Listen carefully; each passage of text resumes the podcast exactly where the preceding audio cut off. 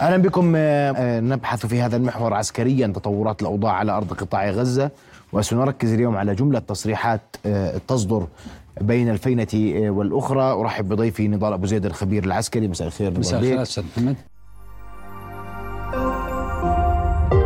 رؤيا بودكاست. وأنا بدي أبدأ معك في موضوع ضخ كميات كبيرة من المياه على حد التعبير. لجيش الاحتلال الإسرائيلي هذا تعبيره أن هناك ضخ كبير لكميات من المياه في بعض أنفاق قطاع غزة. نعم. تفضل.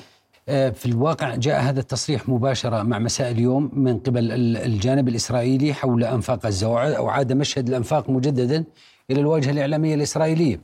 بدأ يتحدث مجددا عن عملية إغراق الأنفاق وأنه قام بإغراق جزء من الأنفاق.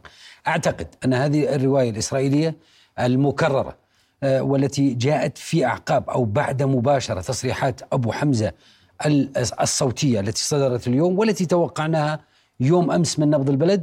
وقلنا أنه قد يصدر آه، تصريحات إما بيان مكتوب أو صوتية نتيجة للجهد الاستخباري والاستطلاعي الذي تقوم به قوات الاحتلال. وبالتالي بعد خروج بيان أبو حمزة مباشرة صدرت آه، التصريحات الإسرائيلية بأنها أغرقت جزء من الأنفاق. يعني هذا آه، أعتقد أنه لا يزال يندرج في إطار البروباغندا العسكرية الإسرائيلية بأنهم حققوا إنجاز ولا زال يعزز ما نتحدث به من نبض البلد.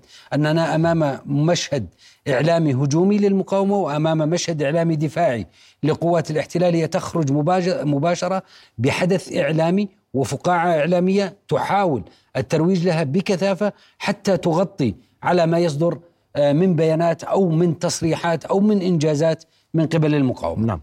التهديد بالتحرك في شمال آه، أو خليني أظني في في قطاع غزة آه، قبل ذلك اقتحام ساحات مستشفى الأمل في خان يونس وأيضا في محيط مستشفى الشفاء اليوم في مدينة غزة شهدنا اشتباكات شديدة ما بين المقاومة وجيش الاحتلال. نعم.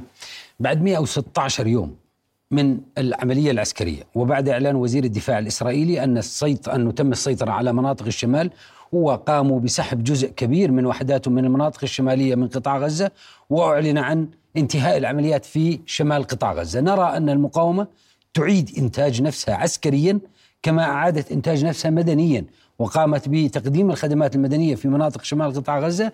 اليوم نسمع عن مواجهات مباشرة مع قوات الاحتلال في حي النصر هناك مواجهات في حي الزيتون هناك مواجهات في بيت لاهية.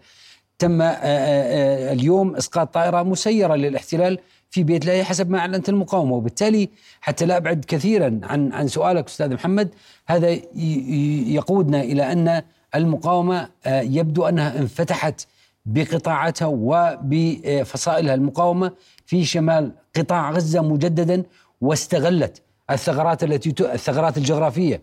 التي تركت من قبل الوحدات الإسرائيلية المنسحبة الآن القوات الاحتلال ستحاول تعويض آه، الجهد البري على الأرض وانسحاب الوحدات على الأرض بتعويضها بجهد جوي لتغطية المنطقة التي لا يتواجد فيها قطاعات برية تغطيتها بالجو وبالضربات الجوية حتى لا تترك مجال لجيوب المقاومة الموجودة للتوسع أكثر للانفتاح أكثر ولمواجهة ما تبقى. من وحدات الفرقة المدرعة 162 الموجودة في شمال قطاع غزة. طب آه، آه، هنا سؤال مهم اليوم. هذه الاشتباكات تنوعت اليوم. مستشفى الأمل وصول للقوات الإسرائيلية لساحات المستشفى. نعم. في الشفاء عودة للاشتباكات. ودائما الدلائل دائما الرمزية هي للمستشفيات. يعود نعم. الاحتلال لهذه الرواية. لماذا برأيك؟ نعم. من خلال المستشفيات ومن خلال تحركات قوات الاحتلال مؤخرا يبدو أن الاحتلال بدأ يعول كثيرا على الحاضنة الشعبية في قطاع غزة.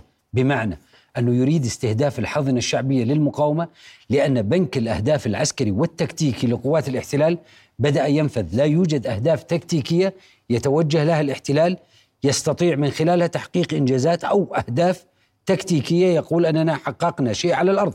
الآن في ظل هذا النفاذ لبنك الأهداف العسكري بدأ الاحتلال يجد أنه يجب التوجه إلى الحاضنة الشعبية لعله عسى يتم تأليب هذه الحاضنة الشعبية على المقاومة وهنا يحاول الاحتلال إيجاد ثغرة في الحاضنة الشعبية للمقاومة لحتى يتم الولوج من خلالها ويتم التعزيز. لكن رغم كل ما يقوم به الاحتلال وبعد 116 يوم من العملية العسكرية عمليات التهجير من الشمال إلى الجنوب ثم من الجنوب إلى الشمال ثم يعلن للمقاومة في ألو... لل... لل... للغزيين في الوسط بإمكانهم التوجه إلى الشمال، هذه التحركات التي يحاول ال ال الاحتلال من من خلالها إيصال الحاضنة الشعبية لدرجة تقول أو تنقلب على المقاومة، لكن أعتقد أن المقاومة حساباتها كانت دقيقة ومسار خططها العسكرية توازى مع مسار الخطط في مسار الحاضنة الشعبية، بالتالي هو أعد الحاضنة الشعبية لمثل هذا آه، التصرفات ولمثل هذه التكتيكات من قبل قوات الاحتلال.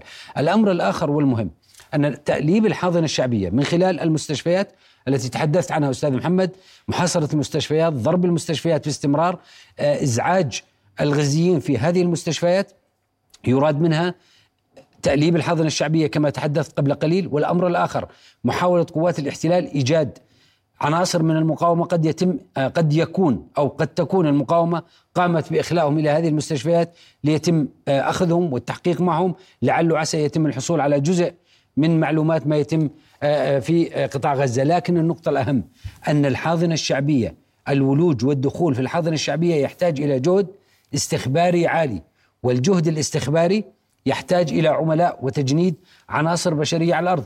وهذا ما يفشل به قوات الاحتلال بعد 116 يوم من العملية العسكرية.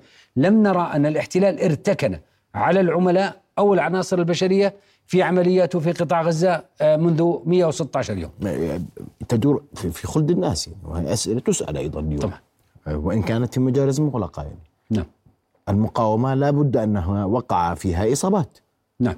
بعد 116 يوما من المعارك. بالتأكيد هناك إصابات. والسؤال أين تعالج إصاباتها؟ كيف تتعامل المقاومة مع ما يحدث مع أفرادها وأبنائها ومجاهديها على الأرض؟ طيب. رأينا أكثر من مقطع للمقاومة وقامت بمثه ببثه أن المقاومة قامت بمعالجة أسرى إسرائيليين وقام نتيجة القصفات الجوية وهذه كان كان مثبت بالمقاطع التي بثتها المقاومة. هناك جثث للأسرى الإسرائيليين أيضا قتلوا نتيجة الضربات الجوية الإسرائيلية لا تزال تحتفظ بهم المقاومة وهذه الجثث تحتاج تحتاج إلى بيئة طبية خاصة من ثلاجات طبية للاحتفاظ بهذه الجثث. ومعالجة الأسرى تمت من قبل المقاومة مصورة ومثبتة. إذا المقاومة تمتلك كوادر طبية يتم معالجة إذا كانت تستطيع معالجة الأسرى بالتأكيد هي تستطيع معالجة أفراد افرادها من المقاومة الذين تم إصابتهم أو جرحاهم أو مصابين المقاومة. وبالتالي أنا أعتقد أن هناك جهد طبي كبير موجود لدى المقاومة في مكان ما في زمان ما تستطيع المقاومة الاعتماد عليه في معالجة مصابين عناصر المقاومة. فيما يتعلق بموضوع قتل المقاومة أو شهداء المقاومة أعتقد أن المقاومة أيضا بنت خططها العسكرية بشكل مركب بحيث إنه هناك جهد جهد طبي محترف لدى المقاومة تستطيع التعاطي معه والتعاطي مع إصابات عناصر المقاومة لأنه في أحد المقاطع. شاهدنا أن هناك عنصر من عناصر المقاومة كانت يده ملفوفة وهذا في مقطع آه، المقاومة الذي قام بقصم قصف دبابة. وبالتالي هذه الحاله قد توحي أيضا بأن المقاومة تمتلك جهد طبي وكادر طبي مناسب يستطيع مجاراة العملية الطبية وهذا يندرج في إطار الخدمات اللوجستية والإسناد المتوفر لدى المقاومة الإسناد الطبي، الإسناد الهندسي وإسناد التموين الذي يجاري العملية العسكرية والعمليات التكتيكية في ميدان المعركة. وهذا وفي نفس الاليه يتم التعامل مع شهداء المقاومة، هذا وجهة نظرك؟ أعتقد صحيح. طيب أرقام الاحتلال ماذا تقول اليوم تحديدا في موضوع الإصابات؟ نعم في موضوع الإصابات لا زالت لا زال موقع وزارة الدفاع الإسرائيلية لليوم الخامس على التوالي لم ينشر أعداد القتلى ما زال الرقم ثابت عند 220 قتيل منذ بدء العملية البرية و257 قتيل منذ بدء العملية العسكرية. هذا الرقم ثابت على موقع وزارة الدفاع الاحتلال. ما ينشر الاحتلال باستمرار وبتكرار وما نشره اليوم هو أعداد الإصابات والتي بلغت 2797 إصابة منذ بدء العملية العسكرية. هذه أرقام الاحتلال. ما نشرته المقاومة خسائر الاحتلال في 24 ساعة كانت أربع دبابات مركافة وعمق العمليات وشدة العمليات كانت غرب خان يونس بالتحديد في مناطق في المناطق الممتدة بين مستشفى أو مجمع الأمل الطبي ومجمع ناصر الطبي في هذه المنطقة. كانت هناك إصابات كبيرة لقوات الاحتلال وبالمناسبة هذه المنطقة لا يتجاوز مساحتها تقريبا بين مستشفى الأمل وبين مجمع ناصر الطبي 300 متر. وبالتالي الاحتلال منذ ثمان أيام يقاتل غرب خان يونس في 800 متر. وهذا في كل الأعراف العسكرية شيء لا يمكن تصور السبب في ذلك أن ذلك استمكان واستعصاء العملية العسكرية لمدة ثمان أيام في منطقة واحدة تعطي أفضلية للمدافع وهو المقاوم على المهاجم وهو قوات الاحتلال. الوصول لساحات مستشفى الأمل ألا يعني ذلك أن الجيش الاحتلال استطاع آه، آه، المرور من صفوف المقاومة؟ هو في مستشفى الأمل منذ تقريبا 72 ساعة. هو موجود وانتقل من مجمع ناصر الطبي إلى مستشفى الأمل، شمال مجمع ناصر لا يبعد سوى تقريبا 200 متر عنه وجنوبه يوجد مجمع الهلال الأحمر، اذا هو مثلث موجود في مجمع ناصر الطبي، مجمع الهلال الأحمر وشماله يوجد مجمع الأمل الطبي، اذا الاحتلال يقاتل في هذا المثلث وينتقل بين الثلاث مجمعات، موضوع التركيز على المستشفيات ما حدث في سيناريو مجمع الشفاء يتكرر في خان يونس هو هو يريد كما تكلمنا قبل قليل هو الضغط على الحاضنه الشعبية حتى آه، تستطيع أو يمكن من خلالها التأليب على الشارع آه، الشارع الغزي أو على المقاومة بعد 116 يوم. طيب الخرائط ماذا تقول؟ في منطقة الوسط اليوم المنطقة الوسطى وعلى بالتحديد على محور جحر الديك حي المغازي أو مخيم المغازي أنصيرات كان هناك عمليات شديدة كانت محاولات شديدة لقوات الاحتلال للتقدم باتجاه والوصول إلى طريق الرشيد الساحلي. يريد الاحتلال على هذا الطريق فصل طريق صلاح الدين لا يزال يحاول فصل الشمال عن الجنوب الجنوب حتى لا حتى يمنع. ولا يسمح لقوات المقاومة بالتنقل. هو يعتقد الاحتلال يعتقد أن المقاومة بعد أن انسحب الاحتلال من مناطق شمال قطاع غزة استطاعت الدخول أو الخروج من المناطق الوسطى والمناطق الجنوبية والرجوع إلى مناطق الشمال.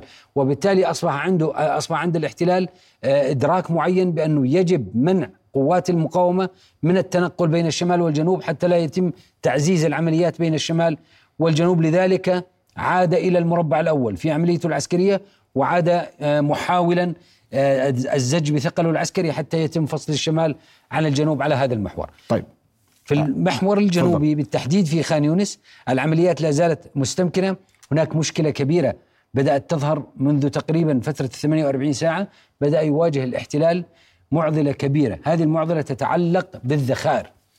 لا يزال الاحتلال يتعامل مع مشكلة الذخ... مع... مع مع مشكلة ال... ال... الإمداد والتزويد بشكل كبير جدا. هذه المشكلة بدأت تبرز.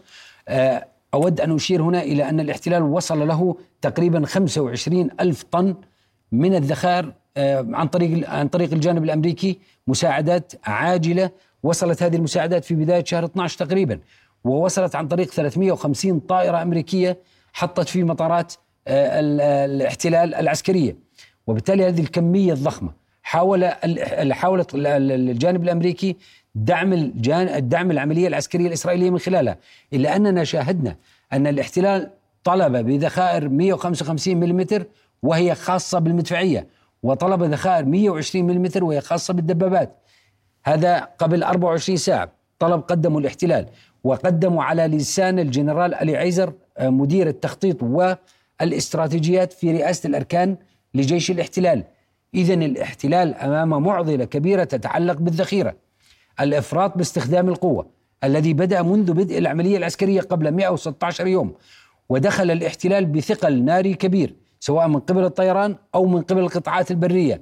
كان يعتقد أن العملية العسكرية لن تطول كثيرا لذلك دخل بجهد ناري كبير جدا توازى مع الجهد البري لعله عسى يتم إنهاء العملية في وقت قصير لا يتعدى الشهر أو الشهرين. لكن ما واجهه الاحتلال أنه بعد 116 يوم استنفذ كميات ذخيرة عالية جدا كبيرة جدا نتيجة شدة العمليات. في الأعراف العسكرية العمليات تقسم إلى ثلاث أقسام إما شديدة وإما متوسطة وإما آه، ضعيفة. وبالتالي توزيع الجهد الناري يتم بناء على الخطة التي تبنى عليها نوعية وشكل العملية العسكرية. الاحتلال دخل منذ بدء العملية العسكرية بجهد ناري عالي وبشدة عمليات. الآن بدأ يتباطأ أو بدأت تتباطأ العملية العسكرية ولا يوجد لد- لديه ذخيرة كبيرة يستطيع تغذية آه، قطاعاته البرية أو الجوية بهذه الذخيرة الآن عنده مشكلة إمداد وتزويد في القطاعات الأرضية بالتحديد في منطقة خان يونس. طرق إمداده تقريبا مقطوعة. إذا الاحتلال أمامه معضلة كبيرة. نعم. وأعتقد أن قطاعاته الموجودة في غرب خان يونس بالتحديد في المناطق التي يقاتل فيها الآن. أنزل آخر عملية إنزال جوي تمت لهذه القطاعات قبل 16 يوم من الآن. وبالتالي خلال الأيام القليلة القادمة لا بد أن نسمع عن عملية إنزال جوي لقوات الاحتلال لقطاعاته المدرعة التي تقاتل غرب خان يونس. نعم. والسبب في ذلك أن الاحتلال أصبح بحاجة ماسة للذخيرة التي يقاتل بها حتى يستطيع حتى يستطيع على الأقل ليس تحقيق إنجاز ولكن الاستمرار بالعملية العسكرية. نعم. غدا آه، نتحدث عن الخرائط واقع الحال على الأرض وأيضا نتحدث عن ال- الشمال وتصريحات وزير الدفاع ورئيس هيئه الاركان الإسرائيلي حول شمال آه، فلسطين المحتلة جنوب لبنان والحديث أن آه، آه، والتهديد بالتحرك في شمال فلسطين وفرض السلام بالقوة نعم. بحسب ما أورد آه، الاحتلال اليوم. غدا لنا لقاء نضال أبو زيد. شكرا. جزيلا لك لحضورك الليلة. كل شرفتنا الشكر أستاذ محمد. رؤيا بودكاست.